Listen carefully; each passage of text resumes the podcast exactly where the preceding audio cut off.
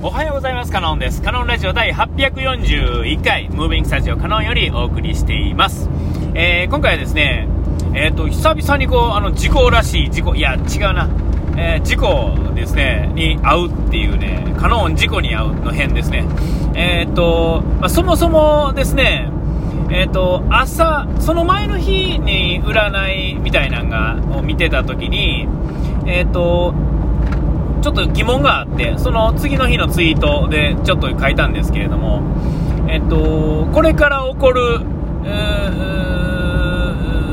何、何かが起こるのに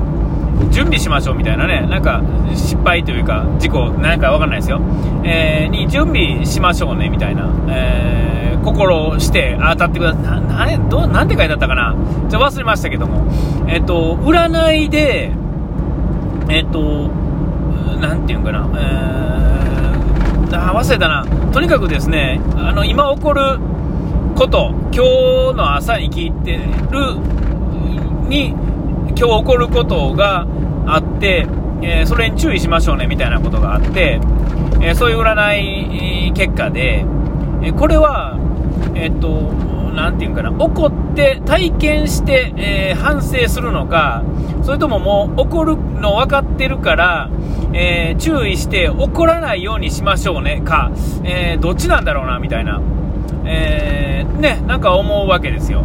で、えーと、怒っても怒らなくても回避しても回避しなくても、まあ、身になるというかですね、回避できたらいわゆる、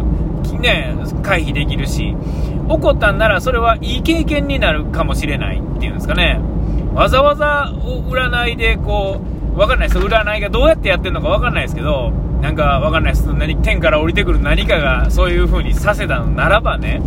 これは受けなくちゃいけない、えー、行なのかなんてね、こう考えながら、えー、その日はね別に何かあったわけでもなかったと思うんですけども、で次の日に、えー、と朝からですね、猫がうちの猫、まあ、基本放し飼いっていうんですかね、えー、出入り自由みたいな感じであの生きてるので、えーとまあ、猫道っていう風にうちでは言ってますけど、ね、出たいっていう玄関とかね、あの勝手口から出たいとか言われへん限り開けないんですが、お風呂場はですね、あの格子になってて猫しか出入りできひんっていうんですかね、窓開いててもというか窓開けてあるんで換気のためにね、えー、だからそこから基本出入りしはるんですが、えっと、この時期ですね、冬の時期は寒すぎてですね、えー、あんま行きたがらないっていうんですかね。ほんで実際雪とか雨とかやと出れないっていうのもあって、えー、ねで、あのー、トイレをですね、家にもあるんですよ、あの砂のね、あのジャジャってやるやつ。ほんでまあしたりせえへんかったりするんですけども、基本的には外へ行ってやってはるんで、まあその話し飼いで家にもある外にもトイレあるみたいな感じやと思うんですけども、えー、なんか寒すぎてか我慢できひんのかなんかわかんないですけども、なぜかね僕の布団の上でしゃはるんですよねっていう感じなんですよ。で猫のっていうか獣のトイレっていうかおしっことかの匂いってね、もう強烈でして、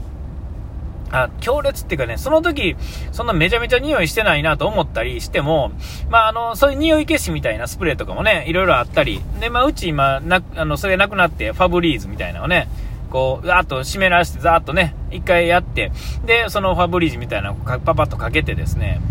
えっとそうでもないなと思ったんですけど ね, ねあの動物のそういう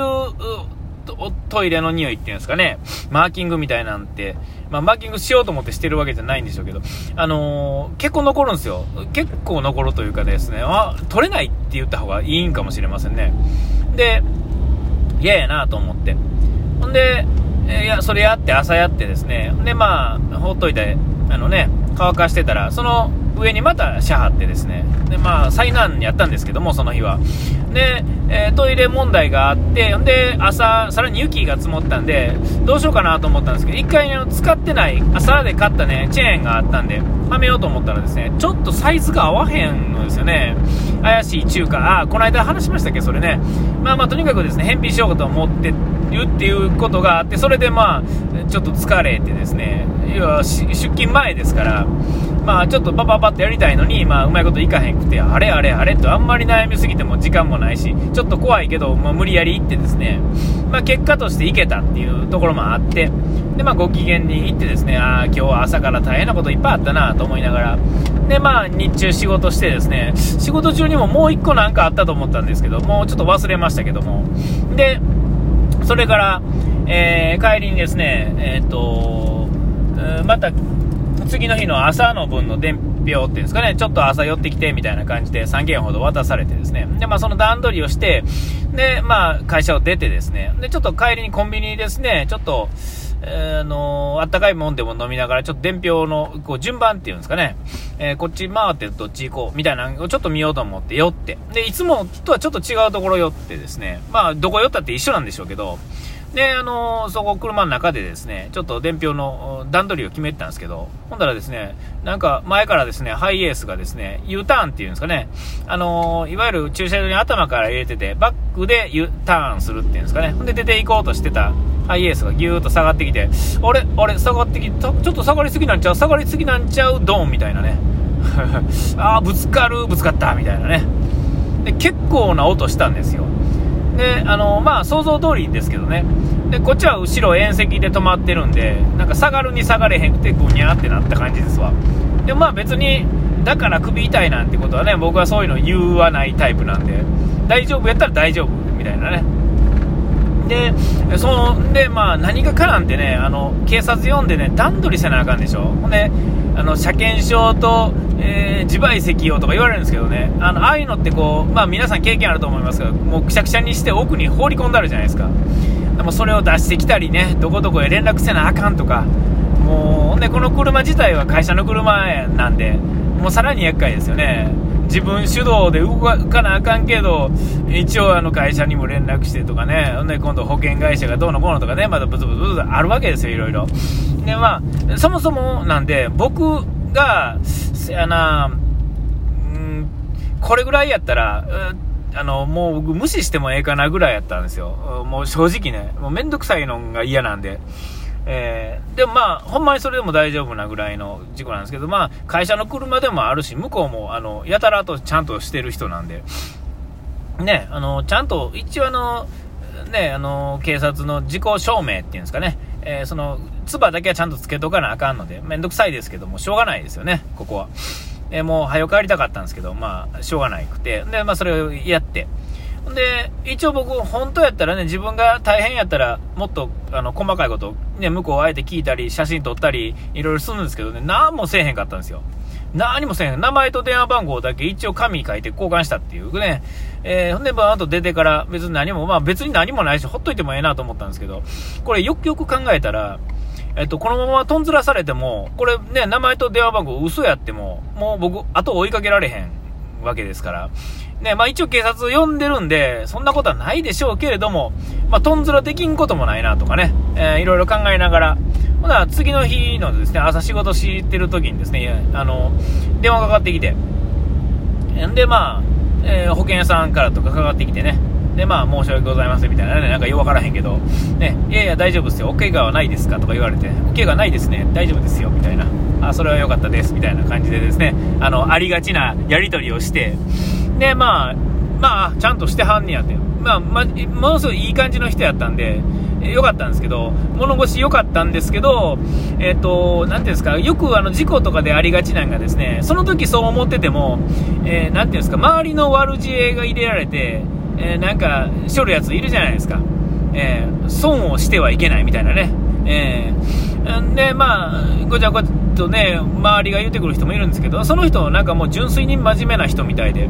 えー、で僕何も知らんのに向こうから連絡がかかってきてですね、でまあそういう保険屋さんのやり取りをやったりとかしてね、えー、でまあ結果としてですね、あ僕はそもそもそうなんですが、あんまりこう悪いように思わないっていうんですかね、あと何かわからないことの方が悪いな、なんか嫌やなと思うことがあって、こういうふうにはっきり悪いことですね、まあ、事故したとかね、まあこれぶつけられたっていうことですけど、こういうとこがあるときって僕はどっちかというとこうチャンスっていうんですかね、チャンスって言ったら言い、言い方悪いですけど、ね、あのー、分かりよいっていうんですかね、あのーでまあ今回やとこうね、何の怪我も何にもへたくれもなくて事故だけ起こるっていう事実があるっていう時は、えー、いい経験ができるっていうんですかね。ほんでさらにですね、ちっちゃいことが起こると大きなことが起こらなくなるような気もしてるっていうんですかね。まあそもそも大きなことない、ないんですけど人生で、えー、だから、えー、こういうのがたまにあるとですね、まあ逆に安心するっていうんですかね。だから何も起こってない時はなんか大きなことを起こしそうで溜まっていってね、なんかで、えー、悪いことが起こりそうな気がするっていうんですかね。この何もないなんか掴みどころない時が一番良くない、ネガティブがいっぱい出てきおるっていうんですかね。逆にこういう悪そうな、分かりやすい分かるよ、ね、悪そうなことが起こると、えーと、なんかこうなんでポジティブに取れるっていうんですかね、考え方ですけど、うん、で年取るに従ってですね、その力が強くなってくるっていうんですかね、えーと、今まで大丈夫やった経験しかないっていうんですかね、えー、っていうのが逆にこうポジティブさをこうさらにこう強くしていってるような気もするっていうんですかね、えー、まあいいのか悪いのかわからないですけども、えー、あのそれこそあの何ですか、えー、厄年にね、僕厄年過ぎてから厄年ぐらいからあのなんか調子良くなってるのははっきり分かってるんですよ。厄年で良くなったっていうんですかね。厄年ってのはそういう年なんちゃうかなみたいなこともね、えー、ちょっと思ったりなんてしながらですね、